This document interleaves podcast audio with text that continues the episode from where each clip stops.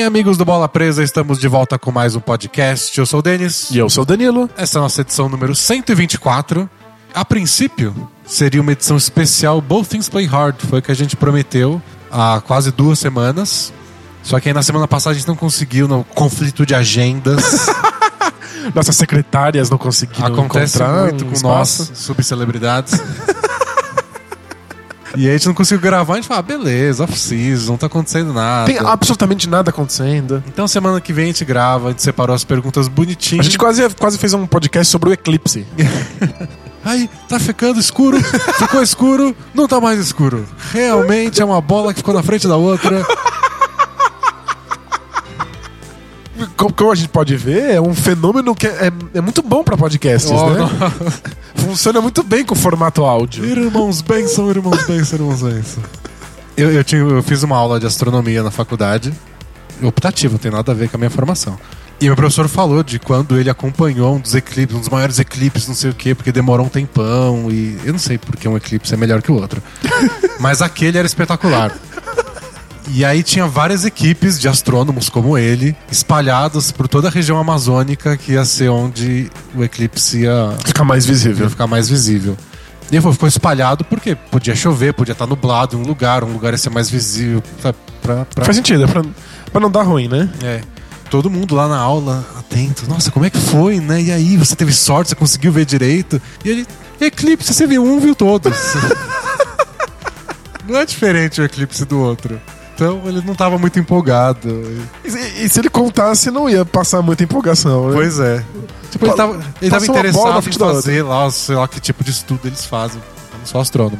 Mas era isso que ele estava interessado, ver o eclipse e se emocionar. Eu acho que não dá, uma vez só já era. Quando ele era criança, ele viu, acabou. O resto é tudo igual. Mas por sorte não teremos que fazer um podcast sobre o eclipse.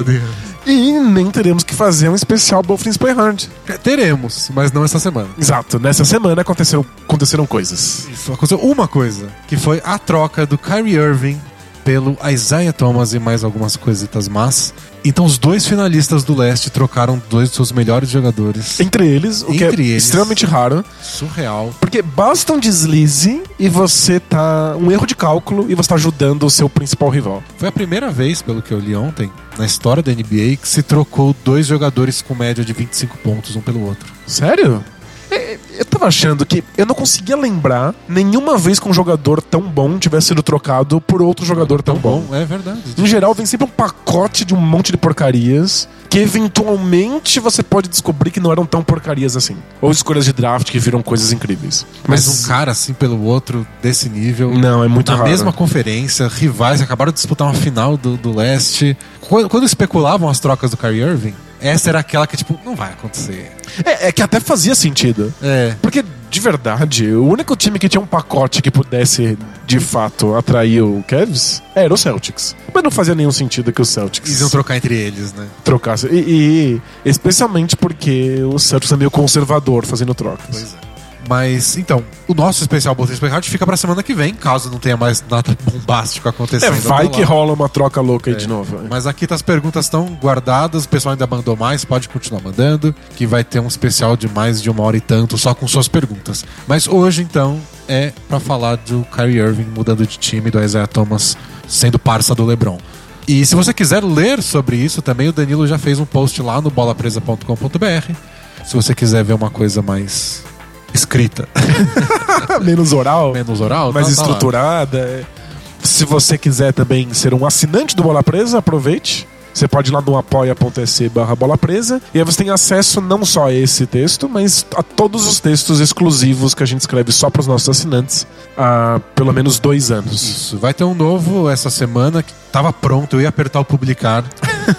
E eu falei, não, tá, deixa eu ajustar uns negocinhos aqui, eu tava meio inseguro. E é nesse momento de ficar editando e corrigindo os negocinhos, saiu a troca do Kyrie Irving. Eu falei, nossa, ninguém vai dar a mínima pra esse texto agora. Deixa eu deixar ele guardadinho aqui.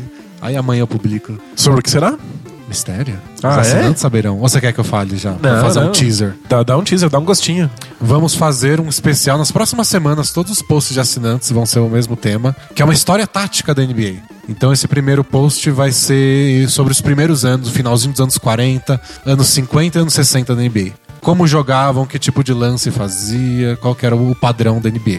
E aí vamos fazer isso até chegar agora nos 2010. Muito louco. Eu assinaria pra ler isso aí. Então se você quiser assinar aí pelo menos 9 contos por mês, você já vai poder ver. É verdade. E a partir de 14 você tem acesso a um podcast especial todos os meses, exclusivo para os assinantes. Nas próximas semanas, provavelmente. Exato. Até o final do mês aí a gente deve gravar. E por R$20 mensais você tem acesso ao nosso grupo exclusivo no Facebook, que não parou apesar das férias da NBA. Não, o pessoal fala de qualquer coisa. A gente fala de absolutamente tudo. Acho que deve ter rolado até o Eclipse. E você também concorre, e essa é a parte mais engraçada, a um sorteio de camiseta da NBA todos os meses. E qual foi a camiseta que você decidiu um dia antes da troca do Kyrie Irving? A do Kyrie Irving. Que agora eu estou vendendo com uma camiseta retrô do Kyrie Irving. Exato. Lembra quando ele foi campeão pelo Cavs? Muito louco, você nunca tem uma camiseta pra lembrar disso? Pois é, então... E tem até o nosso diálogo, se a gente pode até resgatar no Facebook. Fala, Danilo, estou pensando em sortear a do Kyrie Irving, tem problema? Você fala, não, manda bala. Sabe? Faz 2 meses que o cara pediu pra ser trocado. E aí, no dia do sorteio... Ele esperou o sorteio pra anunciar a camiseta velha. Que ótimo. Mas foi sorteada mesmo assim, agora a gente prometeu. Tem um feliz ganhador de uma camiseta retrô do Kyrie Irving. É isso aí. No Cavs. Bom, vamos lá. Agora a gente tem uma vinheta, né? Brunão, tá com a vinheta do tema principal. Ah, eu não tô acostumado com isso.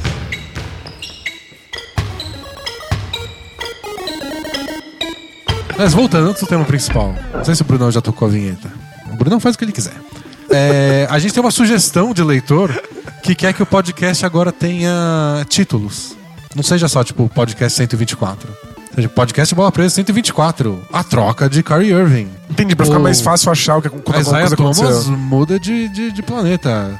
O que você acha? Você acha que a gente deve fazer isso? É que, embora funcione agora, que a gente tem podcasts que vão falar sobre uma única coisa, porque é a única coisa que aconteceu, eu não sei se isso se sustenta na temporada regular. Cada podcast a gente fala sobre 82 coisas diferentes. Eu não saberia qual tema dá, mas fala aí, pessoal, se vocês acham que ajuda, que não ajuda, se o feed fica mais bonitinho. Acho que é pra galera com mania de organização, talvez ajude. Se existirem muitos de vocês aí fora, organizem-se.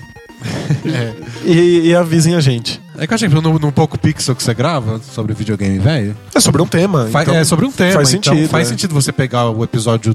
Na temporada regular a gente vai falar sobre um monte de temas diferentes que vão ficar velhos depois de uma semana. Que fazem sentido naquele momento. Se bem que a gente sabe muito bem que tem pessoas que ouvem os podcasts velhos e ouvem em maratona. Então talvez não envelheça tanto assim. Não sei.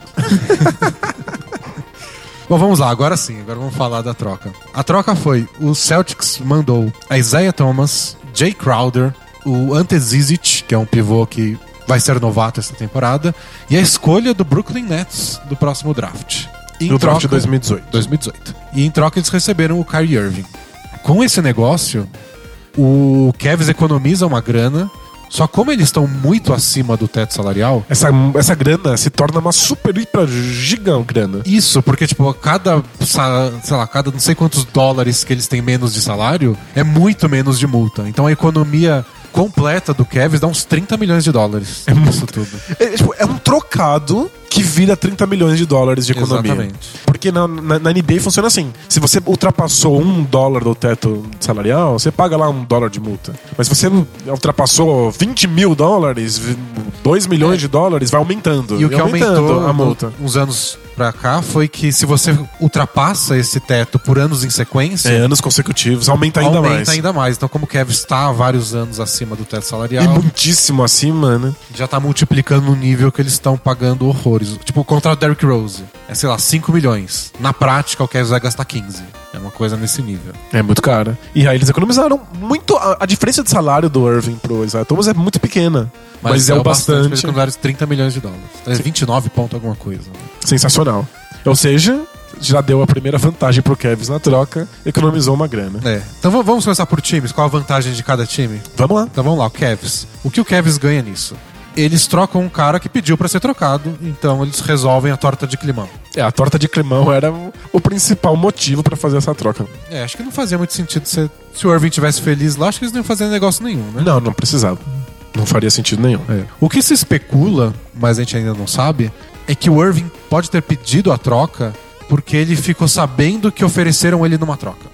Ah, é? E aí ele deu uma de Lamarodon. Ah, vocês não me querem aqui, então eu vou embora. Então eu vou embora mesmo. E teve uma especulação na época que o Irving estava envolvido nas trocas com o Paul George. O Cavs ofereceu o Kevin Love, e aí o Pacers queria o Kyrie Irving. E aí, pelo jeito, teve uma conversa que o Irving foi envolvido. Só que até aí era um boato. É, não, essa informação de quinto grau. É, e aí agora tem essa que talvez o Irving tenha ficado sabendo disso. Não importa. Não é informação real, isso é... pode ser. E em todo caso, o clima estava comprometidíssimo. Isso. É. Então, o Cavs se livra do climão, economiza $30 milhões. Legal. Um defensor, que é uma coisa que faltava nesse elenco. Um defensor versátil, né? Que é o Jae Crowder, que tem um salário muito baixo e mais 3 anos de contrato. É. Então é um excelente contrato, um dos melhores contratos da NBA. É, porque hoje qualquer mané tá ganhando $10 milhões por ano. O Crowder ganha 6, 7 por aí, por mais 3 anos. Eu vou ser bem sincero, eu acho que o Jae Crowder se desvalorizou bastante na última temporada. Porque parecia que ele seria muito espetacular e agora as falhas dele, as limitações ofensivas dele estão ficando mais evidentes. Uhum. Então ele não vai ser a grande estrela que o Celtics estava sonhando há 2 temporadas atrás. Mas pelo que ele ganha e pelo tamanho do contrato de duração, ainda é um jogador absurdo. Nossa. Ele ainda é jovem, é bom, versátil, dá pra jogar em várias posições. E com um salário desse, tipo, todo time quer. Todo time quer. Então, o Cavs conseguiu um jogador que todo time quer. E pra eles é ainda mais importante porque é um defensor versátil. O que libera o LeBron pra ser defensor de outros jogadores. Uhum. E aí já o Cavs já tem uma vantagem. Além de tudo isso, vem uma escolha de draft. Que é a coisa, ao meu ver, mais importante pro Cavs na troca. Porque é a rede de segurança contra o LeBron James. Pra completar, a última coisa é um substituto à altura do Kyrie Irving, que é o Isaiah Thomas. É, acho que a altura, vamos dizer assim, cada um pode ter sua preferência. O Isaiah Thomas ainda passa muita insegurança porque ele é um anãozinho. E os dois são ruins na defesa, mas acho que o Isaiah Thomas ainda é bem pior. É pior, é. Mas de qualquer forma, é um cara, os dois fizeram, como a gente citou agora há pouco, mais de 25 pontos por jogo na temporada passada. O Isaiah Thomas foi quase cestinha da temporada inteira. Os dois beirando as 6 assistências por jogo. É, o Isaiah Thomas foi o líder de pontos do 4º período na temporada passada. Tipo, é um baita pontuador que, assim como o Kyrie Irving gosta de jogar no mano a mano, faz pontos de tudo que é jeito, cava falta, ataca a cesta. É um cara que ele pode emular o que o Kyrie Irving fazia e eles ainda ganham mais coisas em troca. Exato. Então eu acho que o grande ponto do Cavs, que era o desafio dessa troca do Irving, a gente troca ele por alguma coisa que ajude ele o Cavs nesse próximo ano, que é o último do LeBron, antes que ele vire free agent, e todo mundo acha que ele vai embora. Então, se você não substitui o Irving à altura, você está determinando que o LeBron vai embora. O LeBron vai embora e fala, também eles não se esforçaram, me deram um time pior. Só que se você gasta tudo, você troca o Irving por um veterano em último ano de contrato, como o Paul George, talvez o Paul George e o LeBron vão embora no que vem e você fique com as mãos abanando. É, e o Irving, ele já participou de uma reconstrução no Cavs. Ele foi draftado para ser a reconstrução quando o LeBron tinha ido embora. Ainda existia a possibilidade de reconstruir em cima dele de novo. Mas se você tá sendo obrigado a trocar ele nesse momento, você tá abrindo mão desse que poderia ser sua peça de reconstrução por um veterano que pode ir embora junto com o LeBron. E aí você fica absolutamente sem nada. Então acho que esse era o risco do Cavs e eles conseguiram o meio termo. Tipo, o Isaiah Thomas vai ajudar você nessa temporada, LeBron. Ele tapa esse buraco. Ele é um all-star, ele faz 20 e tantos pontos por jogo. Você pode botar a bola na mão dele, você pode sentar no banco, ele vai cuidar do ataque. Ele é um cara num alto nível. É, talvez não seja tão bom quanto o Irving, mas vai fazer exatamente as mesmas coisas. Isso. E é como bônus, você ganha o Jae Crowder, que pode até ser titular, dependendo de como você montar o time. Cara versátil, sem filho em qualquer ponto. E você tem ainda a rede de segurança, que é essa escolha de draft. Então, caso mesmo assim o LeBron vai embora, eles têm uma escolha pra começar de novo. E até o Jae Crowder é um pouco da rede de segurança. Porque, embora ele não seja tão novinho, e não sei se ele ia continuar no time nessa reconstrução, caso o LeBron vá embora, mas como a gente falou, o contrato dele é espetacular. É. Tipo, é muito fácil trocar de qualquer time, porque você não tá tentando trocar os 17 milhões do Mozgov. É 7 de um cara que pode ser titular. Qualquer time vai oferecer alguma coisa. É, talvez ele não seja tão bom assim se você o mantém. Talvez ele não dê tudo aquilo que você precisa, talvez ele não se encaixe no seu estilo de jogo, mas é um daqueles jogadores que você consegue trocar em qualquer circunstância. É, não vai ter nenhuma dor de cabeça. Qualquer time pega. Então o LeBron vai embora e o Cavs fala, temos que reconstruir. Eles podem trocar a escolha do Nets, eles podem usar a escolha do Nets para pegar um jovem jogador. Eles podem trocar o Jae Crowder por qualquer coisa que eles imaginarem na NBA. Ou reassinar se eles acharem que vale a pena. E ainda vão poder trocar o Kevin Love, que vai estar mais perto do fim do contrato dele. Podem achar alguma coisa. É uma reconstrução digníssima. Então, caso o LeBron vá embora, eles têm o que fazer, que é uma coisa que parecia que eles não tinham. A gente estava aqui especulando o que o Cavs poderia fazer quando o Irving pediu a troca. O consenso era que ou eles se preparavam para o futuro e para a reconstrução, ou eles tapavam esse buraco e imediatamente rezavam para o LeBron ficar. Fazer as duas coisas simultaneamente numa troca é talvez a melhor troca da história da NBA. Foi muito boa. Foi muito absurdo. Foi espetacular. E ainda economizaram $30 milhões no processo. Não, é incrível. E engraçado, não é exatamente sobre as coisas que vêm na troca. É sobre como ela tapa exatamente os buracos que o Cavs precisava. Eu não sei se a reconstrução vai dar certo, até porque eu não sei se vai ter uma reconstrução. O LeBron pode ficar. Não tem como saber. Não sei se o time é melhor que o da temporada passada. Talvez seja. Tem opções diferentes. Acho que vai ser pra algumas coisas e pior em outras. Então eu não sei qual são os efeitos práticos, mas pelo problema que eles tinham agora, a solução que eles encontraram é pra bater palma. É pra bater palma, sem sombra de dúvida. O Cavs já discutiu as trocas com vários times. Como a gente citou, o Irving pediu a troca no fim de junho. Isso vazou pro público no meio de julho. E a gente tá agora no fim de agosto. O Cavs já conversou com muita gente.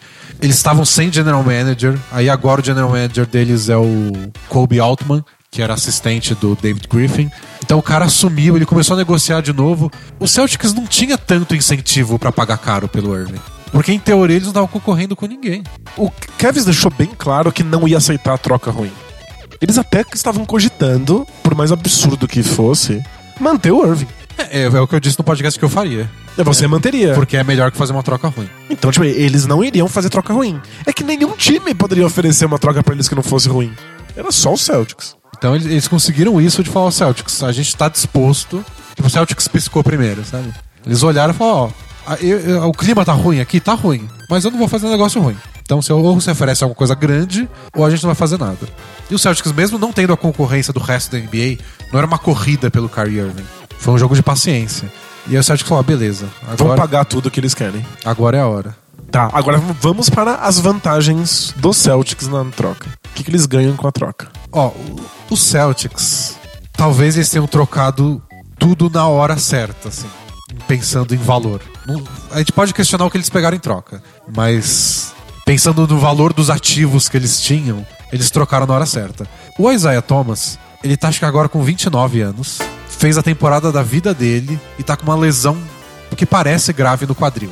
Não sabemos como ele vai voltar, e mesmo que volte bem, quando acabar a temporada ele vai pedir um contrato máximo, porque ele já avisou. Você quer pagar $30 milhões por ano, por 5 anos... por um cara de 1,80m que demorou pra embalar na NBA e que tá com uma lesão no quadril. Você quer tá pagando $40 milhões pra ele quando ele tiver 35 anos de idade? Então, muitos times pagariam. Por que não teriam outra opção? Se você é o Kings, você paga, você segura os Thomas por essa grana. Porque, é o melhor jogador que você vai ter numa geração. O Celtics não precisa. O Kings não pagou, né? Quando eles tiveram a chance. Então, é que o problema do DeMarcus Cousins era que não era pagar um contrato máximo. Era pagar um contrato super máximo. Não, mas o Kings não pagou o Isaiah Thomas. Entendi. Faz sentido. É que eles não reconheceram o talento. Não sabia que ele ia dar certo nem a pau. Mas o Celtics não precisa. O Isaiah Thomas é bom e alguns times pagariam um contrato máximo, mas o Celtics pode mais. É um time que tem valores e moedas de troca suficientes, escolhas suficientes para não ter que ficar com o Isaiah Thomas. O Isaiah Thomas é fantástico, mas ele tá muito longe de ser a escolha ideal. E eu nem falo sobre a lesão, é só que ele não encaixa o tempo inteiro em tudo que você precisa. Ele é um jogador foi muito bom em fazer ele conseguir tirar o melhor dele, apesar de ser visível todas as limitações. Exato, e o Celtics, por ter que colocar muito na mão dos Thomas e girar ao redor dele para que ele funcionasse, sofria muito quando ele era inviabilizado. A gente viu o Isaiah ser sufocado pelas defesas adversárias nos playoffs. Do tipo, ele recebia marcação dupla na quadra de defesa. É. E aí ele não pegava na bola, acabou. Sumiu, ele não tem altura pra ser um arremessador de perímetro decente. Ele não tem força pra se livrar dos marcadores e conseguir se estabelecer uma posição de costas pra cesta. Ele é extremamente limitado no que ele pode oferecer. É que ele oferece muito bem. É o que ele faz. Ele é incrível. Tipo, ele é um dos melhores finalizadores batendo pra cesta. É impressionante. É que se você não deixa ele fazer isso, acabou. Às vezes o Celtics tinha que sacrificar muito o resto do time. Tipo, eram jogadas inteiras pra colocar o Isaiah Thomas numa situação que ele pudesse brilhar. Pois é, e quando ele não podia, quando ele não tava... é aquele cara tipo Kevin Durant, tipo, só joga ele na quadra. Vai dar certo. Deixa ele existindo na quadra que sai 30 pontos. É, o Durant não precisa ser o foco do ataque pra fazer 30 pontos. Ele só precisa estar lá. Ele só precisa existir. Respirar oxigênio. É, né? E ele tá fazendo 30 pontos. O Isaiah Thomas demanda esforço coletivo pra colocá-lo em situação. Então, quando os times começaram a dobrar em cima dele, especialmente em pick and roll, o Celtics teve que adaptar o ataque deles. Falar, tipo, você vai ficar menos com a bola. O Al Horford teve que armar o jogo. Já fazer você correr por bloqueios. Não, eram 3 caras fazendo bloqueio pra Isaiah Thomas. Que resultou nele ficar completamente exausto. Pois é. Tipo, incapaz de acertar um arremesso porque ele dava bico, porque ele tava cansado. Então ele não é um jogador tão versátil quanto o Celtics poderia ter um jogador por um contrato máximo. Mas eles trocam o Isaiah Thomas depois da melhor temporada da vida dele. Então, tipo, é quando ele tá valendo mais. Sim, é a hora certa pra fazer essa troca, caso você decida que vai trocar. É, se esse cara, se você não tá apostando nele pra vida inteira, tipo, você não quer renovar ele daqui a um ano, é que eu acho que o Celtics não precisaria necessariamente renovar ele por 5 anos de contrato e nem pelo máximo. Porque não vão ter tantos times na temporada que vem com teto salarial sobrando. E a gente já viu que armadores estão caindo de valor, né? É, eu acho que poderia rolar uma que rolou com o Kyle Lowry, por exemplo. Tá bom, a gente paga o máximo. Por 3 anos, não por 5. Ah, você quer procurar contratos melhores? Vai procurar contratos melhores. É, o Lowry ninguém vai te oferecer. É, o Lowry procurou, deu uma olhada. Não tinha mais mercado para armador como ele achava que ia ter. Ele acabou topando os 3 anos. Ele queria 5, saiu com 3.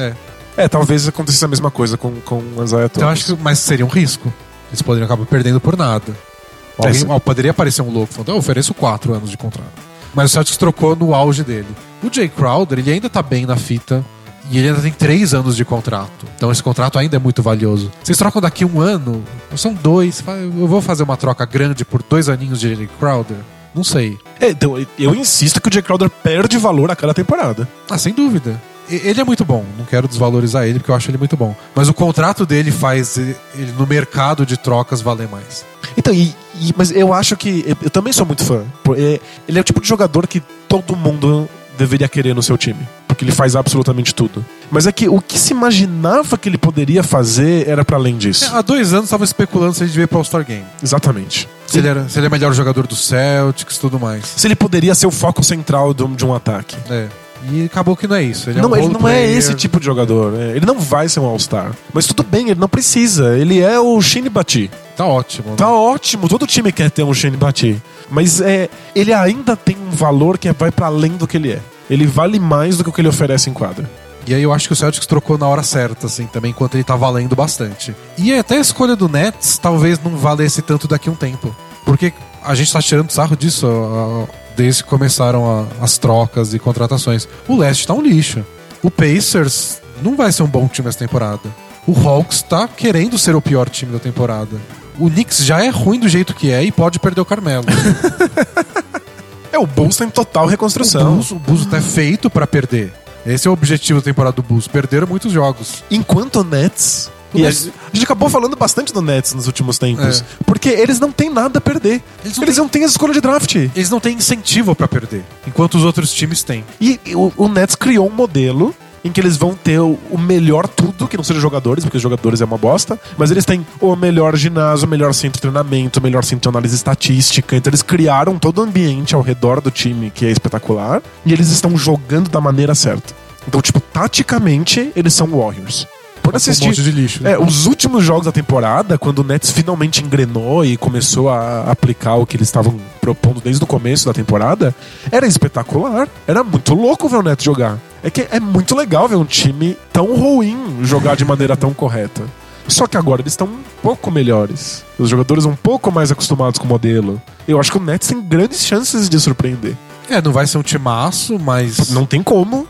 mas... Talvez eles não sejam o pior time de novo. Não, talvez eles não rendam a primeira escolha do draft, como eles renderam no último ano. Não. Só que ainda você fala escolha do Nets, já brilha os olhinhos, né? Eu quero. É, agora potencialmente pode ser uma escolha número 1. Mas talvez... Rapidinho não vai se tornar mais isso. É. Talvez no trade deadline, em fevereiro, o Nets tá lá em 10º no leste e já não vale tanto essa troca, essa escolha. Então acho que as três coisas que o Celtics mandou as principais, o Zizic acho que tanto faz. Muita gente aposta que ele vai ser bom, que é um jovem de potencial, pivô, tudo mais. Eu não acho que a troca deixaria de acontecer se colocasse ou tirassem ele. Eu entendo que tem uma galera que pira nessas possibilidades. Tipo, caramba, ele talvez seja um grande pivô. Sério, uma hora a gente tem que deixar isso pra trás. É. Tipo, todo jogador potencialmente pode ser o maior jogador de todos os tempos. Tipo, talvez seja ele, mas sério, ninguém deveria parar uma troca por causa de um prospecto pivô esquisito. É, eu acho que ele... Que você não tem absolutamente nenhuma segurança no que ele pode produzir. Mesmo que ele seja relevante daqui a um tempo como jogador, ele não é relevante na troca, porque ninguém sabe muita coisa dele. Então, eu acho que as três coisas que o Celtics mandou, elas estão valendo mais agora do que elas valeriam daqui a um tempo. Não, você tem razão. Acho que o Celtics trocou essas peças envolvidas no momento em que elas mais têm valor na história delas. Tipo, elas nunca vão valer tanto quanto agora. E aí a questão é, eles usaram todo esse valor que eles tinham na coisa certa? É, acho que essa é a dúvida. E eu acho que faz algum sentido, porque foi a primeira coisa que o Danny Ainge falou, o general manager do Celtics, que ele acha que o Kyrie Irving é espetacular, muito talentoso, já mostrou o que pode fazer nos playoffs, e o melhor dele está por vir. Eu acho que esse é o ponto do Celtics. Eu acho que a aposta do Celtics é que a gente está pegando uma mega estrela que ainda nem chegou no auge dele. Porque tem o quê? 25 anos o Kyrie Irving, acho. 24, 25. É, por aí. Então, tipo, os próximos 5 anos do Irving podem ser os melhores da vida dele. Então a gente vai pegando um cara de altíssimo nível que vai entrar no auge dele agora. Eu acho que essa é a visão do Celtics. E acho que se você acredita nisso, aí a troca foi certa. E aí o Irving vai ter que provar isso na prática, mas... Se na sua avaliação você fala, o Irving é muito bom, mas ele ainda vai chegar no topo, e aí vale, porque você tá trocando três coisas que estão no auge agora e vão começar a cair, por um cara que tá chegando no topo agora. Eu parto daquele pressuposto que dizem que é tipo o básico pra ser um general manager, que você deveria sair com o melhor jogador da troca. É. E a gente viu quão maravilhosa a troca é pro Cavs. Mas é o Celtics quem sai com o melhor jogador da troca. Sim, eu gosto muito do Isaiah Thomas. Se você fala rapidinho sobre os dois, eles são bem parecidos. Tipo, os dois gostam muito de ficar batendo bola, às vezes meio à toa. Os dois fazem ponto demais pra um armador, especialmente. Infiltram muito bem. Os dois infiltram muito bem. Os dois acham ângulos pra bandejas que você acha que não existe. Os dois arremessam vindas do drible. E os dois defendem mal. Se você só coloca as características lá dos bullet points dos dois, eles são bem parecidos. É verdade. E na última temporada, talvez não, o Isaiah Thomas foi até melhor que ele, eu achei. Tem a ver com o Celtics estar jogando melhor que o Cavs, que foi cheio de altos e baixos. E tem muito a ver com o fato de que o Irving é um adendo ao Cavs do LeBron, enquanto o Isaiah Thomas era o foco total e restrito do ataque do Brad Stevens. Então, no último ano, se eu tivesse que votar lá o All-NBA Team, eu botaria o Isaiah Thomas na frente do Kyrie Irving. Mas, no geral, do que os dois podem fazer e no que os dois vão fazer nos próximos anos, eu fico com ele sem pensar duas vezes. Acho que esse é o ponto. E como toda troca que acontece com o Celtics, os torcedores ficam desesperados. Mas eu acho que é isso que os torcedores do Celtics não estão percebendo. A torcida do Celtics está sempre desesperada. Quando acontece uma troca, eles são desesperados, porque eles não sabem se foi a coisa certa. E eles ficam desesperados quando não acontece a troca. Trocaram o Paul George e não foi pra gente. Trocaram o Jimmy Butler e não foi pra gente. É que times que não tem escolha, sabe, se não tem solução, resolvido tá. Você não fica sofrendo histórias pro Nets. O Nets é o que é, não tem score de draft. Você senta e assiste e pronto. Acho que o torcedor do Magic tá lá, ai meu Deus, por que a gente não pegou o Paul George? Porque vocês nunca tiveram chance. Vocês nunca tiveram chance. O gorila não sorteou nada pra sair o Paul George. É que, como os Celtics têm sempre muitas opções, eles vão colecionando talento, é muito sofrimento. Porque se você fica, você não fez nada. Se você troca, você tá perdendo o valor dessas coisas que você trocou. Então, não tem como. Mas eu acho que os torcedores não estão percebendo quão fora da curva o Kyrie Irving é. Quão espetacular ele é. E é o tipo de coisa que você é obrigado a ver no Cavs de canto de olho. Nas jogadas que sobram, nos momentos em que o LeBron senta. Não é uma coisa nem tão óbvia e nem uma coisa que acontece o tempo inteiro. Porque o Irving não tem essa opção. Mas ele é provavelmente o jogador mais imparável da NBA. É, sem dúvida. Tipo, você não tem o que fazer, não tem como ficar na frente dele. Não, o próprio Celtics viu isso naquele jogo que o LeBron fez 4 faltas no primeiro tempo, ó, que ele teve que sentar e parecia que o Celtics ia empatar a série. Pronto, acabou. O Irving entrou no modo Deus dele. Não tem como parar. Não tem. E embora o Isaiah Thomas seja espetacular, ele é muito mais passível marcável de ser anulável. Existem coisas que você pode fazer na quadra que usam o fato de que ele não tem tamanho bastante, nem força bastante pra lidar com isso. Ou você pelo menos consegue tirar um pouco ele do jogo e falar, tipo, você vai ter que tocar a bola, Isaiah Thomas. Joga sem a bola então, vamos ver o que você faz. É muito difícil o tamanho dele conseguir jogar sem a bola saindo de um corta-luz. Porque o cara que tá ficando no corta-luz ainda consegue te alcançar porque você não é comprido o suficiente. Você não tem tanta impulsão assim pra pular por cima de uma marcação. Então o Isaiah Thomas tem uma questão física mesmo, que ele vence com extrema inteligência, mas tem limitações. O potencial dele é limitado por isso. Tem inteligência e poder físico também. Ele é forte, ele é rápido, ele sabe tomar porrada e continuar a bandeja. Ele tem muita força no ar, né? Ele tem uma noção de equilíbrio que é surreal. E dá um medinho na questão, não desse ano, não da próxima temporada, mas quando você vai assinar um contrato a longo prazo com ele. Porque tá chegando uns 30 anos. Quanto tempo ele vai continuar forte, assim? Tomando porrada no ar. E cobrando 10 lances livres pro jogo. Porque pro Celtics acho que tinha essa questão. Não é só Isaiah Thomas ou Kyrie Irving.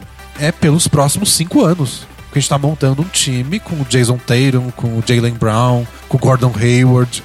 A gente quer ser relevante pelos próximos 5 temporadas e disputar título em todos os 5 anos. Então se o Isaiah Thomas for um cara que já é uma sombra do que foi, ganhando 30 milhões daqui 2 temporadas... Já era. Então acho que o Celtics pensou nas duas coisas.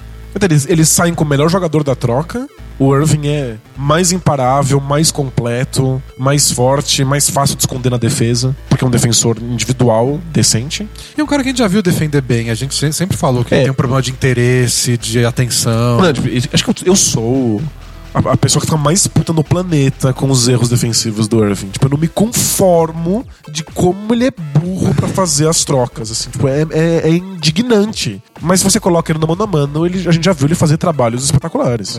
Então, ele é o melhor jogador, e ele é o melhor jogador agora e pro futuro. O ponto é construir esse time com o Irving, o Hayward e o Al Horford compensa tudo aquilo que o Celtics abriu mão? Ou fazia sentido continuar segurando esse valor em busca de uma outra coisa que fosse melhor ainda? Tem duas questões pra analisar, dois lados pra analisar essa troca do Celtics, que é a troca em si, tipo, a troca foi boa, a troca foi ruim, e são as trocas, e analisar pelas trocas que não aconteceram. Então, tipo, a gente deveria ter oferecido isso pelo Jimmy Butler ou pelo Kyrie Irving? Tipo, ele deveria ter lutado mais pelo Paul George. Embora o Celtics ainda tenha muita coisa, escolha do Memphis, escolha de não sei quem mais, tipo, eles ainda têm ativos, além dos caras jovens. Mas essa foi a grande negociação deles. Foi onde eles botaram mais valor. E eles têm o Big Three deles agora, com Irving, Hayward e Horford. É o bastante pra um título? Acho que pra gente decidir, assim, era a troca certa a ser feita, primeiro a gente tem que jogar fora a hipótese deles não fazerem uma troca. Porque eu acho que tem uma quantidade de pessoas que achava que tava ok, que o Celtics poderia não trocar. Podia segurar esse time que chegou na final de conferência e ficar com ele. E eu acho isso um absurdo. Esse time chegou na final da conferência. Parabéns aos envolvidos. Mas foi completamente sem querer. Esse time não foi feito pra isso. Esse time foi feito para criar valor e criar uma estrutura e criar uma mentalidade pra que essas pessoas eventualmente fossem trocadas por um time que pudesse pular de cabeça num título. Não é pra ficar segurando. Esse time não vai conseguir repetir isso. Ele deu mais certo do que era pra dar. Né? Esse time não vai repetir isso muitas vezes.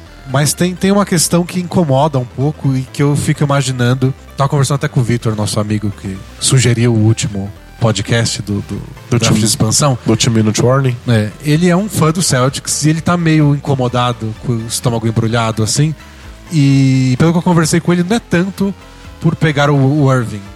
Você tem um All-Star novo, né? Não reclame.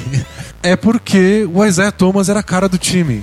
E ele participou da mudança do Celtics, de criar um time novo, a identidade nova, junto com o Jae Crowder, junto com o Kelly Olynyk, junto com o Avery Bradley. E todos foram embora. Não passa uma impressão, se você tá no Celtics, pensa que você é um jogador do Celtics. Sim. Não dá aquela impressão, tipo, eu sou o próximo, não sou? Eu não participei dessa reconstrução toda, a gente levou o time pra liderar o leste. E sabe como o jogador é? O jogador não pensa do tipo, tivemos sorte. Eles pensam, a gente conseguiu, a gente consegue fazer de novo. A gente tá quase no título, a gente vai dar certo. Né? Até parece. Não dá uma impressão dessa, do tipo, eu ajudei a montar isso, agora vocês vão me chutar por um All-Star que chegou aí pra...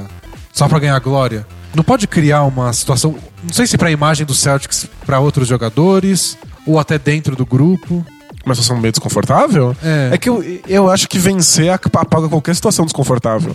Porque eu acho que o melhor exemplo pra isso que o Celtics fez é lembrar de quando eles foram campeões com o Garnett, com o Ray Allen, com o Paul Pierce. Também não era um monte de jogadores novos. Eles tinham o Al Horford na mão, que era... Jefferson. O Al Jefferson, é. O Al Jefferson que era, tipo, o futuro dos pivôs. Ah, mas é que aquele time não ganhou porra nenhuma.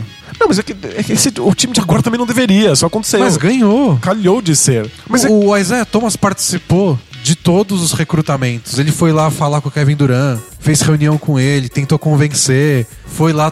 Ele que convenceu, mas ele participou ativamente pra convencer o Gordon Hayward. Vem jogar com a gente! E aí ele é chutado.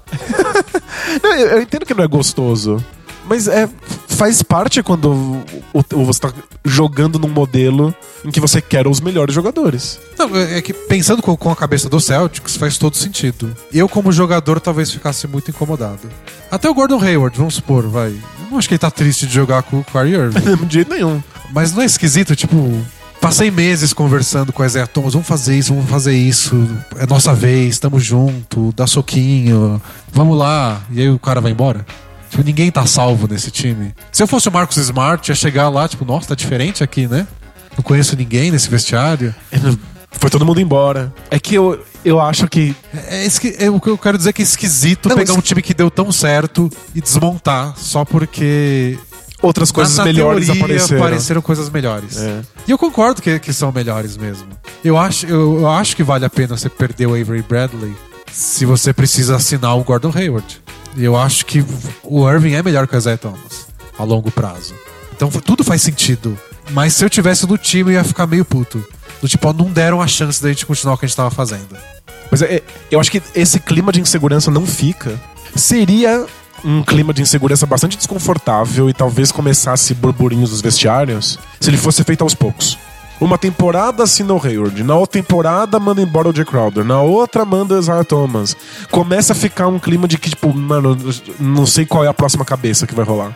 Da maneira que eles fizeram, assim, eles construíram um time que chegou até aqui, parabéns. Agora é outro time, a gente trocou todos os nossos valores que iam ser trocados, a gente conseguiu todos os grandes jogadores que a gente queria, é um recomeço, entre aspas, com os melhores jogadores possíveis.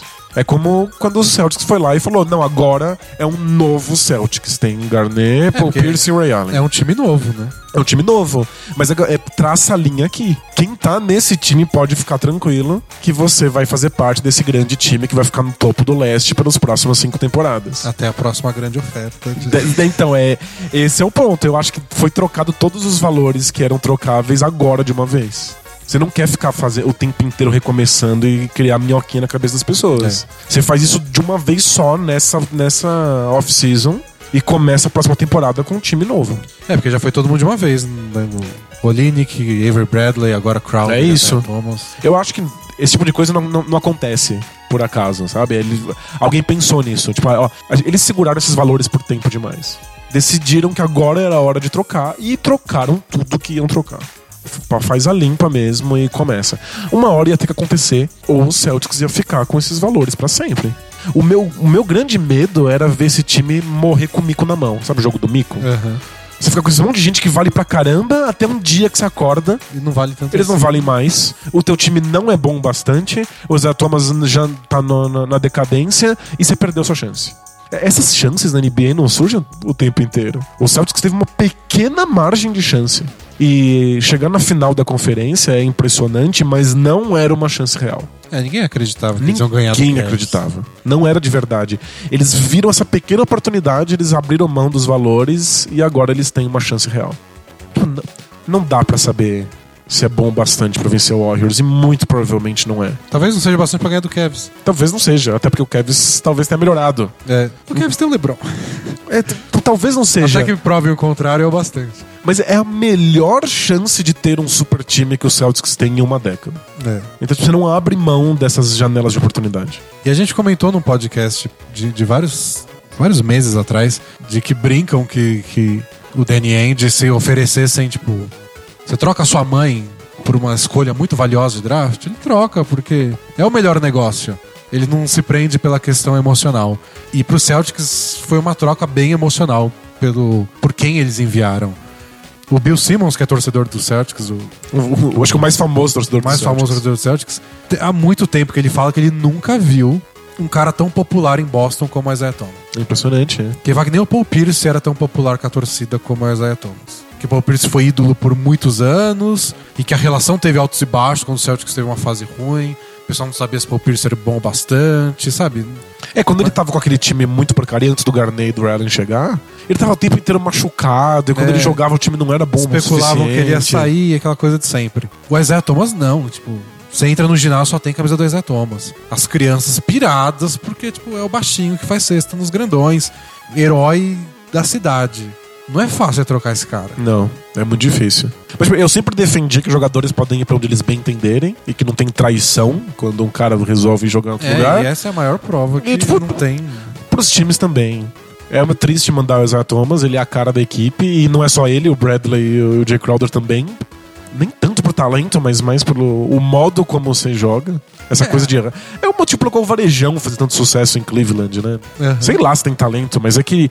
Como ele se joga em cima de toda a bola, como se fosse a última bola da história da humanidade, você empolga, bate palma, fica feliz, compra peruca. É que os times sempre falam nisso de criar a cultura da franquia e criar o estilo de jogo. E eventualmente são os jogadores que você usa como exemplo. Você quer saber como você deve jogar em tal time? Joga aqui nesse cara. Ele é a cara da franquia. Perfeito. É por isso que o Miami Heat continua dando contrato pro Udonis Haslem, mesmo que ele não entre em quadra.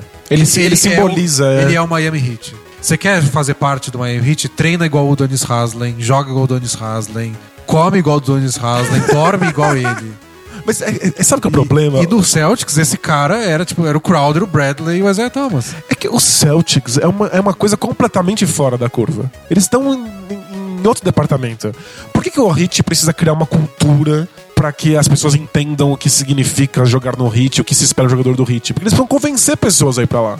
Por que o Nets tá jogando igual ao Warriors? Eles precisam convencer jogadores de que eles vão brilhar lá e que eles vão estar numa cultura que vai fazer com que eles rendam mais estatisticamente. O Celtics não precisa fazer nada disso agora. Eles não precisam vender uma imagem, não precisam convencer ninguém. Já era. O único cara que precisava ser convencido era o Gordon Hayward. Já foi, já convenceu. Eles não precisam mais chamar ninguém. Agora eles têm os valores necessários pra fazer as trocas e ter exatamente o time que eles querem. E aí com esse time, bom bastante, ele já não é mais sobre ter um sistema. É sobre ter esses caras. Com esses caras bons o bastante, fazendo um estrago na final do leste, vai chover veterano querendo participar. Sem dúvida. Como a gente viu no Celtics de Garnett, Ray Allen e Paul Pierce na segunda temporada. Todo mundo queria participar dessa boquinha. Já não é mais sobre sistema. Falar sobre sistema vai soar horrível, mas é coisa de time pobre.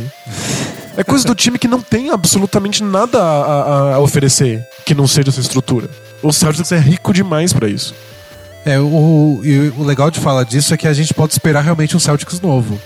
Nos últimos anos era um time em evolução, com algumas peças. Ano passado era o quê? Era o Celtics do ano anterior, mais o Horford, que ia se encaixar lá no meio e tudo mais. Agora não. Agora é uma página em branco, você escreve o que você quiser. O esquema tático pode ter coisa parecida? Pode não ter, pode ser o oposto, sei lá.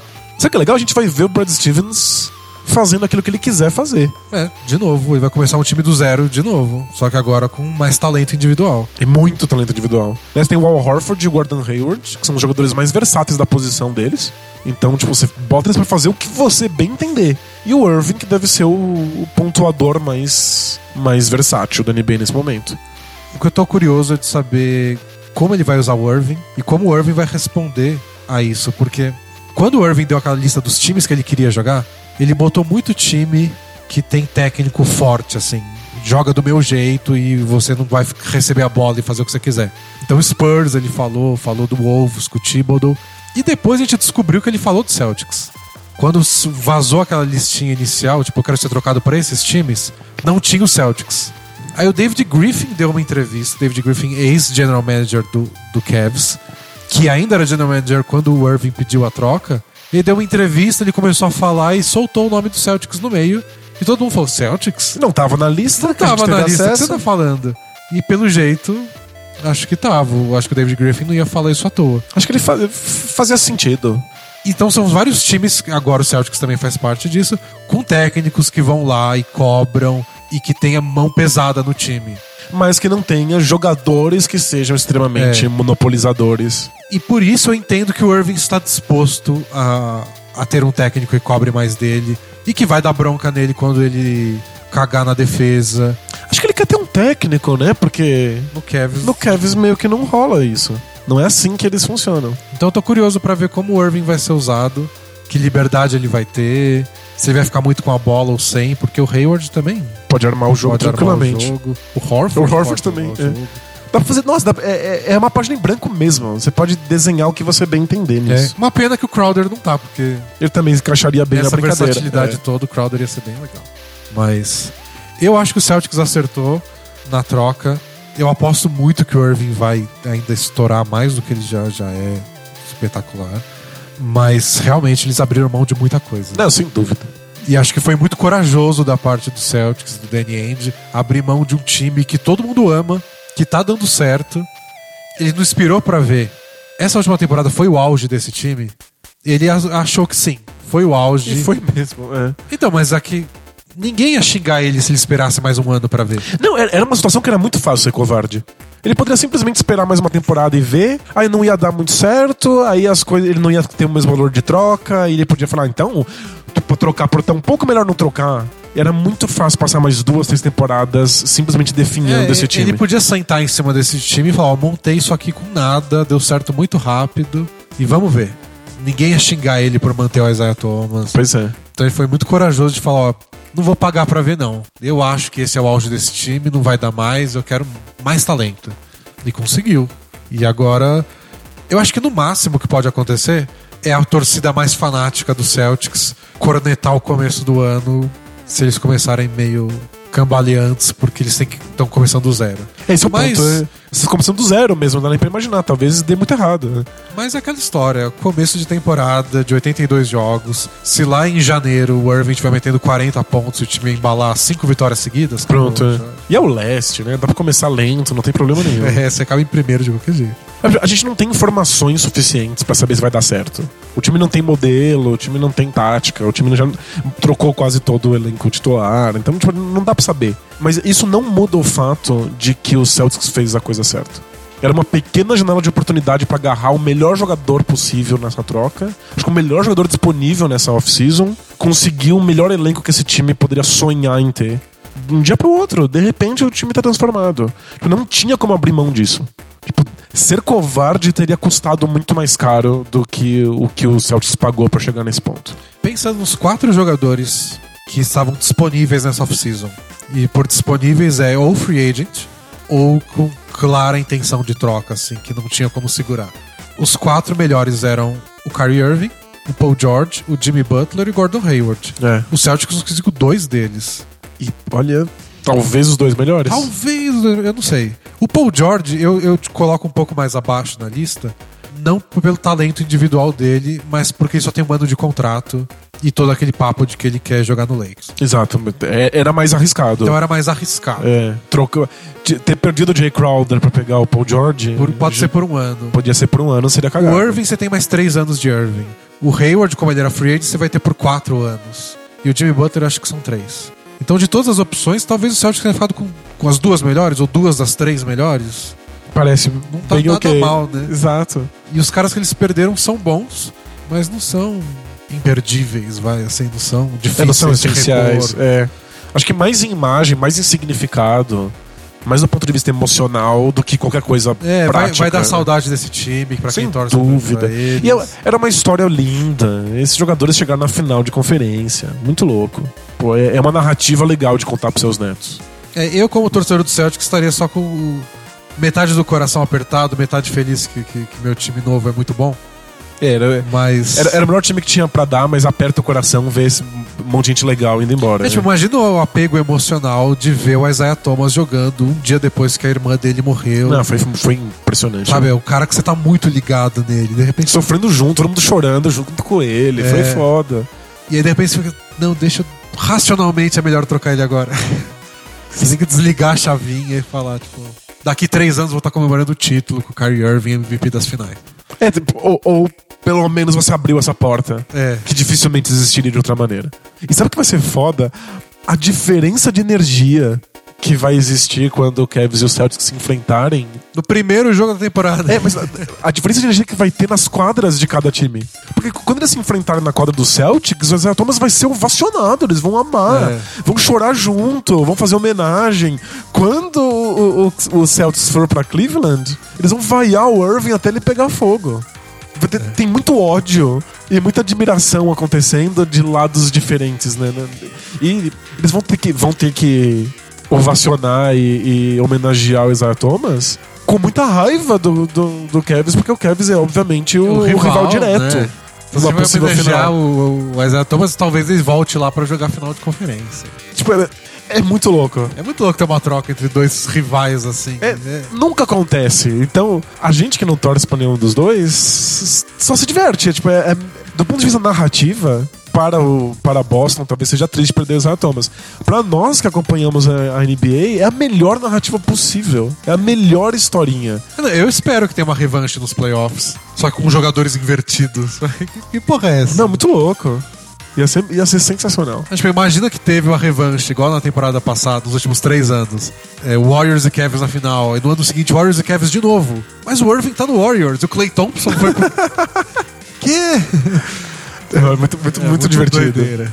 Então, a gente só viu isso com o Varejão, né? O Varejão que mudou de lado de um lado pro outro. Mas perdeu os dois. Mas não jogava. Ele foi titular no jogo 7 da final. É verdade. Para o horror do jogo 7 da final. Titular do jogo 7 da final, no ano seguinte ele não tem mais emprego da NBA. Que esporte maluco, né, velho? Mas muito divertido. E eu acho que deu uma animada, não só... do ponto de vista da narrativa, é legal ver a narrativa desses dois times, novos elementos de impossibilidade da gente ver o que vai acontecer numa NBA que muita gente reclama por ser muito previsível. Então ficou bem mais imprevisível o elenco do Cavs. A gente não sabe como é que o Isaiah Thomas vai encaixar, se o Jae Crowder vai permitir outras coisas pro LeBron. Tem o Derrick Rose ainda. Tem o Derrick Rose. Vai que esse time é muito melhor do que a gente imagina. E enquanto isso, vai que o Celtics consegue com esse Big Three uma coisa muito espetacular. Vai que dá tudo errado. Vai que dá tudo errado. Vai que o Rockets com James Harden e Chris Paul realmente tem uma chance de título. Então, por enquanto a temporada não começa, qualquer coisa pode acontecer. É legal que muita gente especulou quando o Warriors pareceu muito dominante com o Kevin Durant, se os outros times iam começar a planejar muito a longo prazo, dar uma desanimada. Mas o que eu acho que causou foi todo mundo falar, tipo, vamos... Como é que fala? De embaralhar as cartas tudo de novo? O Paul George vai pra cá, o Butler vai pra lá, e o Paul Millsap pra cá. Você tem total razão. O que aconteceu não foi... Vamos ver o que dá. Não tenho chance. O que aconteceu foi, eu não tenho chance com esse elenco, muda. Troca. E começou a mudar tudo. Acho que vai estar muito diferente a NBA no próximo temporada. Não são times que desistiram. São times que estão tentando coisas malucas e aleatórias pra ver se dá certo. Eu acho que a NBA tá menos conservadora. Quando que a gente veria uma troca entre dois times rivais? Por 2 jogadores com mais de 25 pontos, não tem como ignorar o fato de que o Warriors é uma sombra que acaba causando esse tipo de movimento desesperado. Talvez o Celtics tenha percebido que se ficasse segurando os valores que eles têm, eles nunca seriam tão bons contra o Warriors. Então que a única chance seria abrir mão desses valores e tentar os melhores jogadores possíveis. Mas o legal é que eles pegaram os melhores possíveis, mas tirando o Horford... Eles podem melhorar muito nos próximos anos ainda. O Hayward já está com 27, o Irving com 24, 25. Eles podem estar no auge quando o Warriors estiver em decadência. Como é que vai estar o Warriors daqui 2, 3 anos? Como é que vai ser quando eles tiverem que reassinar os contratos? Talvez eles desanimem, talvez percam a concentração, talvez briguem entre eles, talvez o Draymond Green chute sacos no próprio time. Pois é. Vai saber, não dá pra saber. Talvez o Klay Thompson vá pra outra equipe. Pois é. Sei lá. Então eles conseguiram um time que vai brigar essa temporada. Que briga pelo futuro, porque pode melhorar. Pelo elenco, eles têm elenco pra brigar essa temporada, mas é jovem o bastante pra continuar lá no topo. E o Cavs briga esse ano. porque o Cavs é assim. A gente pensa um ano de cada vez. É porque é o que o LeBron define. O LeBron assina contratos de um ano e se recusa a falar. Qualquer tipo de plano dele atrapalha o Cavs em muitos aspectos. Não, muitíssimo, mas é a melhor coisa a se pagar pra ter o LeBron James. O LeBron, eu falo que ele assina contrato a conta-gotas. É. E ele, isso dá liberdade total e restrita pra ele. Como você vai criticar? O Cavs, que se não gostar, contrata outro cara. É. Se viraram bem, achei. Foi ótimo pra todo mundo. É um daqueles raros momentos em que acontece uma troca e eu acho que todo mundo saiu ganhando. O problema é que sai ganhando ao mesmo tempo os dois rivais que acabaram de jogar uma final de conferência. Então é esquisito. Mas acho que funciona pra todo mundo. E as piadas mais legais que eu vi foi que uma dos desesperos da troca do Avery Bradley é que ele era o marcador do Kyrie Irving. Tipo, o Irving assumia isso, tipo, não, ele me defende muito bem mesmo. Tipo, ele era a grande arma pra tentar parar o Cavs, era o Avery Bradley marcando o Irving. E aí trocaram, o Celtics trocou o Bradley. E agora, quem vai defender o Irving? Só, pera aí. Eu vou lá trocar por ele e já volto. Já resolvo isso rapidinho. O Celtics vai ter que repensar algumas coisas sobre defesa. Mas eu acho que não é nada que o Brad Stevens não consiga fazer coletivamente. É. E a outra piada é sobre defesa mesmo, que pensa bem, a rotação de armadores do Cavs é, : Isaiah Thomas, Derrick Rose e José Calderon. Você já viu um trio tão ruim de defensores no mesmo time? Impressionante, né? Sabe quem ganha com isso, eu acho? O Shumpert. Acho que várias vezes o Shumpert vai ter que entrar na quadra e falar, tipo, ó, defende o armador aí que tá difícil. Gente, eu não tinha pensado nisso. J.R. Smith, esses caras vão ganhar vários minutos defendendo o armador adversário. E o Isaiah Thomas vai perder uns minutos em quadra. Eu não tinha pensado nisso. O Cavs deixava o Irving muito mais exposto. Porque o Irving se virava. É difícil ser um defensor no Cavs. O Isaiah Thomas vai tomar muita porrada. É. O Cavs não é tão organizado defensivamente pra esconder. Se conseguir disfarçar ele bem o bastante, vai ser difícil. Acho que ele vai perder alguns minutos aí pra Rose? Pro Shumpert, pelo jeito. Quem diria? Então é isso? Falamos bastante da troca? Falamos uma hora da mesma troca. Saudade de falar sobre coisas significativas, né? Vamos responder perguntas, então? Vamos, bora lá. Algumas aqui, outras vão ficar pra semana que vem, né? Que vai ter especial. Não vamos gastar todas. Então vamos lá. Taca a vinheta, Brunão. Both teams play hard, my man. No, what are you talking about, man? I want some action! Both teams play hard. Both teams play hard. What? Como é que faz pra perguntar no Both Teams Play Hard? Você vai lá no bolapresa.com.br, na barrinha lateral, na direita, tem um formulário. Você manda lá seu nome, sua pergunta, você clica lá, não sou um robô. Pluc. Digamos robôs? É. Ou você clica lá, não sou um robô.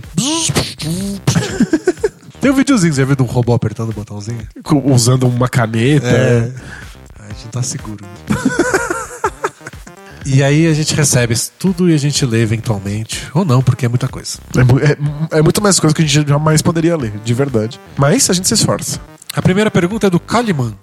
Oi, Bola Presers. Bola Presers, com Z. Beleza? Beleza? Dono, General Manager, Presidente, Vice-Presidente de Operações, LeBron James. Afinal, como é que é a hierarquia de uma franquia da NBA? E a diferença de hierarquia do papel para a prática? Entonces... Depende de cada time. No fundo, a hierarquia é o que o time quiser que seja. Exatamente. Eles inventam os cargos que eles bem entenderem. É tipo qualquer empresa mesmo. Tem aquele cara que... Ele não é mais tão bom pra ser diretor, mas não tem um cargo acima. Você não quer mandar embora o outro. Inventa que ele é subdiretor, júnior, presidente executivo da América Latina. Enfia da ele lá. Filial de Taiwan. Então tem time que tem um presidente e um general manager.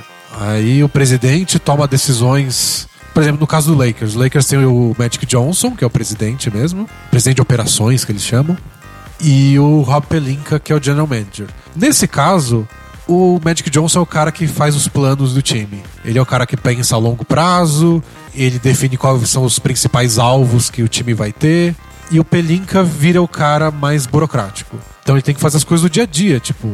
Temos nossa equipe de scout. Pra onde ele vai viajar pra assistir os caras? Então a gente vai lá, ele pega a planilha, vai ter essa grana aqui, vai mandar esse cara pro leste europeu. Nossa, que chato. Esse cara vai assistir os jogos aqui, eu vou assistir os jogos desse cara aqui. E aí, quando tem que conversar com os agentes dos jogadores para tentar uma negociação, é o Rob Pelinka que vai lá. Perfeito. Ele discute a parte chata de encaixar no salary cap, como isso pode funcionar. E aí ele apresenta pro Magic Johnson e fala, são essas nossas opções. E o Magic Johnson é o cara que toma a decisão. Mas aquela parte chata do dia a dia é o Pelinka. Aí tem times que tem o mesmo cara, faz tudo. O Danny Ainge no Celtics. O Danny Ainge faz no Celtics, o Daryl Morey faz no Rockets. E aí depende de cada franquia, eles podem escolher como eles vão dividir isso. Os nomes variam porque cada um escolhe o que vai dar. Mas na prática tem o dono do time, e o dono do time escolhe um cara abaixo pra definir essas coisas. Alguns tem 2, outros tem 3, outros tem 1. Tipo o Bola Presa. Eu, por exemplo, sou o presidente executivo sênior do Bola Presa. Exatamente. E você? Editor executivo e CEO. Nunca vou ser CEO de nada. Próxima pergunta. Do Reinaldo. E aí, Reinaldo com Y. Reinaldo. E aí, Denis e Danilo, como vão vocês? Tudo bem. Tranquilo. Queria saber se vocês curtem a NFL. E se curtem, pra que times torcem? E também, será que existe o podcast e o blog se ampliarem pra falar também de NFL? Porque pra mim tudo que falta é um blog /podcast de NFL como o de vocês é de basquete. Que é o melhor da história do quesito. Abraço pra vocês, beijo na bunda. Acho que a gente não teria a menor chance de ser um dos melhores blogs de basquete se a gente também falasse de NFL. Não dá tempo. Não dá tempo. Não... E se a gente fizesse um de NFL, ele também não seria bom, porque a gente não manja bastante. Eu ia falar de NFL agora, a gente falou do Eclipse naquela hora. Ele jogou a bola tá voando, alguém pegou a bola, é da mesma cor. Ele tá correndo e aí parou a jogada, eu não sei o que aconteceu, não sei se foi falta. Eu até assisto o NFL bem casualmente. Eu assim. Também. Tipo, tá passando na TV, eu vejo. Conheço as regras, sei o que tá acontecendo, mas... Eu não conheço as posições bem o bastante pra saber. Eu não conheço o nome dos caras. Não sei listar 10 jogadores. Não funciona. Não tenho time também. Acho difícil ser tão bitolado numa coisa e ainda ter energia pra conseguir se bitolar em todas as outras. Tipo, pessoalmente. Porque eu sei que tem pessoas que conseguem. Tem gente que consegue dominar de todos os esportes do planeta. É que muita gente começa a assistir esportes americanos e até pelos sites que você acompanha, eles falam um pouquinho dos outros, os jogadores vão assistir são as mesmas emissoras de TV, você acaba acompanhando mais de um. E aí tem gente que fica bitolado em todas. Eu acho difícil. Gente, eu acho muito difícil. Eu sinto que eu não tenho energia vital correndo no meu corpo pra tornar isso possível. É que a gente dedica pra outras coisas também. Tipo, se todo o tempo que você dedica estudando, lendo e jogando videogames pra NFL, você poderia ser especialista nas duas coisas. Talvez. Fica a dica. Pergunta da Fábrica de Vacilo. Olá, Denis e Danilo. Gostaria de saber o que vocês estão achando dos stories, que são os videozinhos gravados no Instagram, do LeBron James cantando enquanto treina. Treina, tipo, físico mesmo. Não de treino de basquete. Entendi. Ele na academia, sem camisa, cantando. Comecei a segui-lo recentemente no Instagram e estou me divertindo com isso. Até porque eu mesmo faço isso de vez em quando. Então ele é... da maromba. Até me identifiquei, pois todas as músicas que ele interpreta por lá eu gosto. E a maioria eu conheço. E agora até sinto mais simpatia por ele. E como torcedor do Celtics, nunca fui lá muito com a cara dele. Mas isso foi mudando aos poucos. Acho engraçado também que a galera... os vídeos que a galera manda imitando ele, pois fazem igualzinho. Visto Steph Curry. Você viu o vídeo do Curry imitando o LeBron? Eu vi o Curry imitando, mas eu nunca vi o vídeo do LeBron fazendo isso. Depois você vê igualzinho. E ele passa aqui, é o @KingJames. Garanto que vale a pena ir por lá. Grande abraço, continue com o blog. Tinha planos para assinar por conta do podcast e posts extras, mas agora estou afastado do trabalho e lutando para receber uns trocados do INSS. Então quando você receber os trocados do INSS, assine. Assina. O que você acha de se sentir mais próximo dos jogadores que você até tinha antipatia pelas redes sociais? Então, eu não acompanho o Instagram do LeBron. Tenho a maior preguiça do universo de clicar nesses stories e ficar vendo esses microvídeos. Mas eu entendo que funciona. Eles realmente conseguem se aproximar do público. Quando você vê eles fazendo coisas humanas, você esquece que ele é o cara do ego gigante que se acha o melhor jogador do planeta. Não, ele é um cara qualquer e vai lá e treina e canta musiquinha. Sempre são as coisas banais que funcionam. Funciona mesmo. Tipo, o mais legal do Embiid, por exemplo, é que quando ele fala da Rihanna e que ele é apaixonado pela Rihanna, não é que ele é amigo da Rihanna e vai na balada com ela porque ele é um atleta milionário. Não, ele tá... Ele é um moleque, fã. Adolescente. Igual eu sou fã de um monte de cantora aí, de blogueira. E aí ele posta vídeo, o Embiid posta vídeo dele jogando Madden com os amigos. E ele ganha do pessoal e grava, tirando sarro. Humaniza, né? É. Acho que funciona, é uma boa. Principalmente pra caras que parecem muito inalcançáveis e pouco humanos. Tipo LeBron James. É. E olha, o cara dos Celtics se sentiu mais próximo, então funciona de verdade. Perfeitamente, né? É do Lente Nervosa essa. Que? Lente Nervosa. O quê? Caros, estava conversando via WhatsApp com uma garota estes tempos atrás. Conversamos durante uma semana. Longa conversa, né? Uma semana interrupta. Parece que foi interrupta. Conversamos durante uma semana e ela, sem pedido da minha parte, mandou fotos nuas, vulgo nudes. De repente? De repente. Que você tá conversando? E tipo, e aí, você viu o eclipse? De repente vem um nude? Pois é. Isso existe? Não sabia que era uma vida do Lente Nervosa? Eu não sabia que isso era uma opção. Nem eu. Mas ele não pediu e ganhou. Vamos lá. Só que agora, uma semana depois de receber as fotos, ela me bloqueou. Existe explicação lógica pra isso? Eu nunca havia sido bloqueado antes. Confesso que minha reação à rejeição não é das melhores. Mas compensou a reação a receber um nude?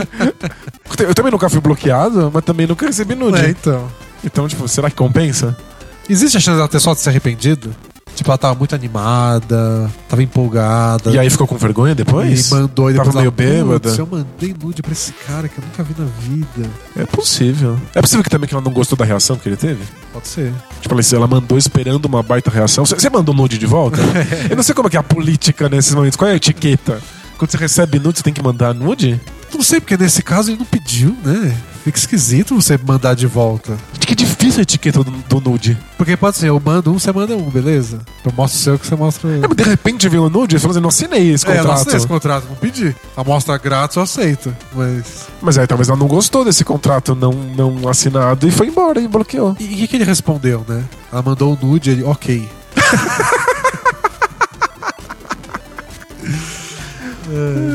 Talvez tenha sido isso, né? Mas a possibilidade ela se arrependeu. Sei lá, tava breaca, mandou sem querer. Ficou com vergonha e tipo, tchau. Possibilidade 2, ela não gostou da reação. De qualquer forma, não tem o que você fazer, porque ela bloqueou, você não tem como entrar em contato com ela. A possibilidade 3, um namorado muito ciumento viu que ela mandou esse nude, foi lá e bloqueou todo mundo no WhatsApp. Pois é. A possibilidade 4, ela foi abduzida por alienígenas. Mas não esquenta, cara. Provavelmente não tem nada a ver com você. É, não aconteceu. Você não pediu esse nude. Você deve ter respondido isso. Eu não pedi esse nude. Eu não estou pronto pra etiqueta que esse nude acarreta. E você não controla meus desejos. Mas é difícil. Esse lance de não controlar desejos, vem o nude. Você não gostou do nude. O nude é feio. O nude não é desejável. Faz? O que você faz? Você responde... E aí, que legal? Você responde, não gostei do nude. Né? Difícil, como se comportar quando você não gosta do nude? Não sei. Ou talvez isso não é uma possibilidade. Talvez você sempre goste do nude só pelo fato de que ele é um nude. O fato de receber um nude já é uma, tipo... Então tanto faz o que é, né? Me tira com moral, assim. Eu não sei, não sou dessa época. Eu também não. Pergunta do Igor Correia. Fala, D&D, beleza? Beleza? Gostaria de saber a opinião de vocês sobre o que leva jogadores e celebridades com a vida financeira estabilizada a se envolverem no comércio ilegal de drogas. Você virou... Como é que era o nome daquele cara? O Gil Gomes. O mercado de drogas. O último caso que tivemos foi do nosso bravo Zach Randolph, que foi preso em posse de maconha com intenção de venda, segundo os homens. No podcast 118, vocês falaram sobre a redenção que Zach Randolph teve na carreira e comentaram que ele é um modelo e exemplo de atleta e mentor perfeito para a molecada do Kings. É verdade. Esse fato ocorrido pode afetar a imagem dele em relação aos novatos? Na opinião de vocês, que diabos passa na cabeça desses caras para se envolverem com esse mercado ilegal?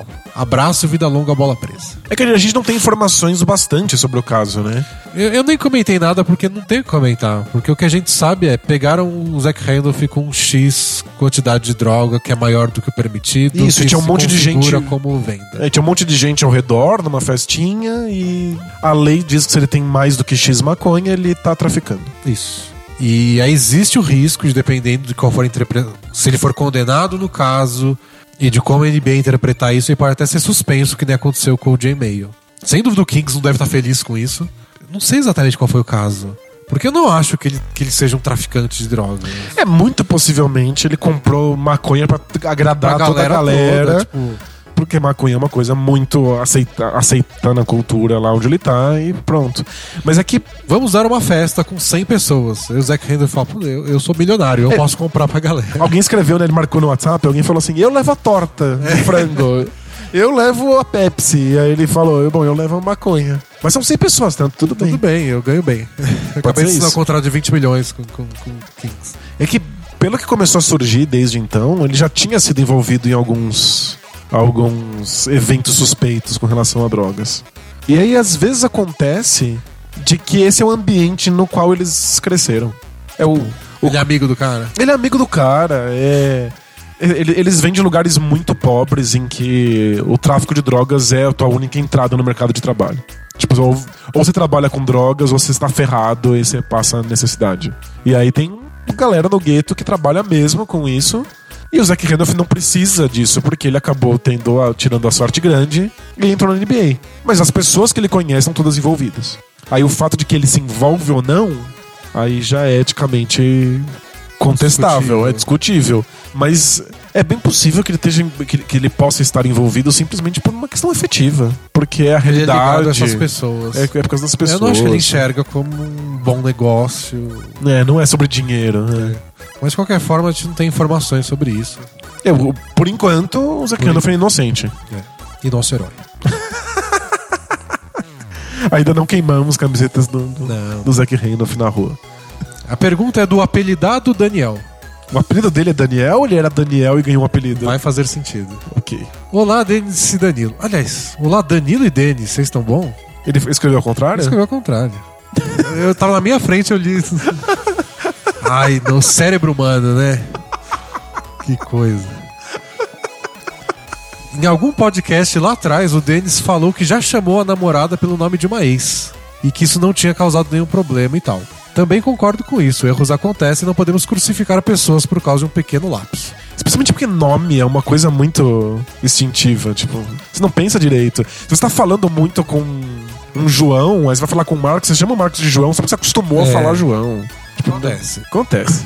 Aí continua, mas o problema que me aflige é o seguinte, eu me chamo Diego e o ex da minha namorada se chama Daniel. Já faz 6 meses que estamos juntos e pelo menos umas 3 vezes por dia ela troca o meu nome pelo dele. Ou por algum apelido, tipo Dan.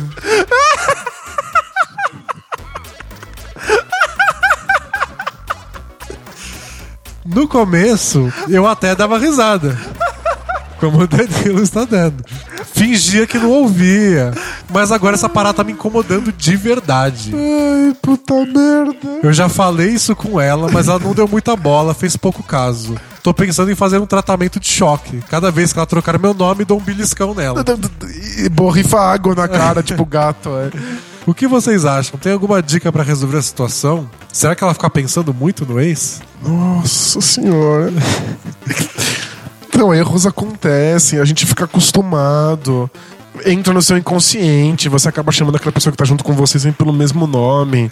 Nada disso justifica 3 vezes por dia. 3 vezes por dia é muito absurdo. E eles estão namorando há 6 meses. 6 meses. Daí deu ruim já. Quando aconteceu comigo, foi uma vez. E tipo, tinha acabado de acontecer. Não rola, né? Não é compreensível. Tipo, eu consigo pensar em 2 opções. Uma, tipo, ela não tá se esforçando nada. Porque pensa, a gente fica com um cagaço de errar. Porque não é aquela coisa cômica do tipo, vão correr atrás de mim com um rolo de macarrão se eu errar. É porque você realmente machuca a outra pessoa. É constrangedor pra gente, é ruim pra outra pessoa. Então a gente tenta não. Então, ou ela não tá se esforçando absolutamente nada, ou ela ainda tem uma série de vínculos psíquicos e emocionais que ela não conseguiu desfazer. E que não faz sentido não desfazer depois de tanto tempo. Mas incomoda pra caralho. Não, né? Muito, é muito incômodo. De verdade, você pode sentar com ela e falar que é muito incômodo, que você quer que ela faça melhor e que ela não tem o direito de fazer pouco caso de uma coisa que te faz sofrer. Pois é. Ou seja, manda ela. Nossa, mas sério.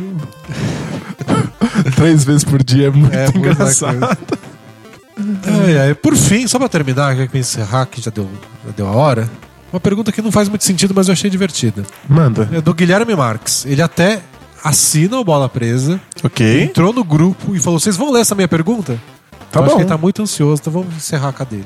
Guilherme Marques, ele diz: eu não sou um robô. Legal. Que já é suspeito. É uma coisa que um robô falaria. Se bem que assinante pode ser robô se quiser. Ah, pagando. Somos robofóbicos, mas a gente precisa pagar as contas. Olha aqui, ó. Fala dupla D&D. Tava pensando aqui, raciocinem comigo. Se petróleo nada mais é do que fóssil de dinossauro, os dinossauros de plástico são dinossauros de verdade? Lembrando que o plástico tem petróleo em sua composição. Admiro muito o trabalho de vocês, vida longa, Bola Presa. Não é poético?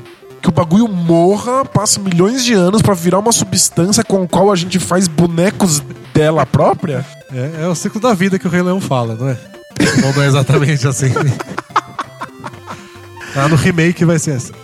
Talvez seja um pouco ofensivo, né, pessoal? Tipo, a gente morre e a gente vira uma substância na qual os alienígenas ou os macacos super avançados vão usar pra fazer bonecos seres humanos. E se não precisar esperar tanto?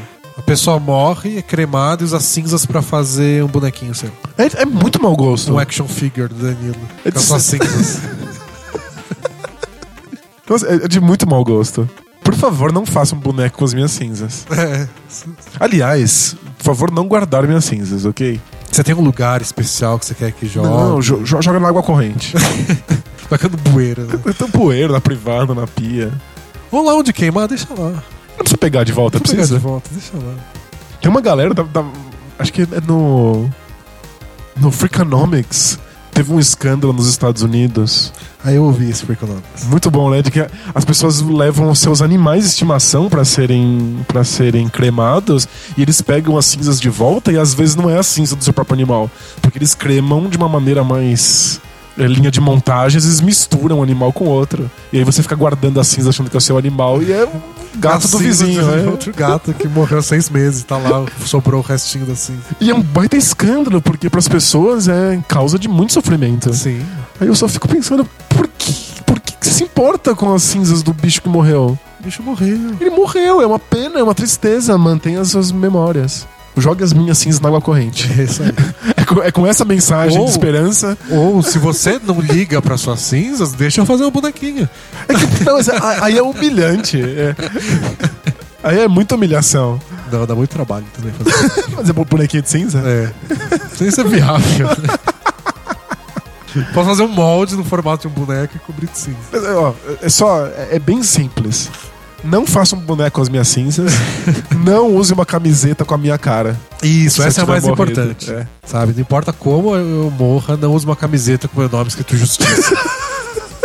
Por favor. Eu tô morto, não me importo com justiça. Pode, sei lá, usa meu nome numa petição da Avast. Mas não, sem camiseta, sem fotos. É assim nessa vibe que a gente encerra esse podcast. Semana que vem, se tiver nenhuma troca bombástica, se o Danny Ainge sossegar, tem um especial Boltins Play Hard pra galera. Então mandem mais perguntas aí. Ou façam mais trocas. É um ou outro. Se o General Manager tá escutando a gente, faça uma troca. Se não, mande uma pergunta. Valeu, pessoal. Até a próxima. Tchau. Tchau, tchau.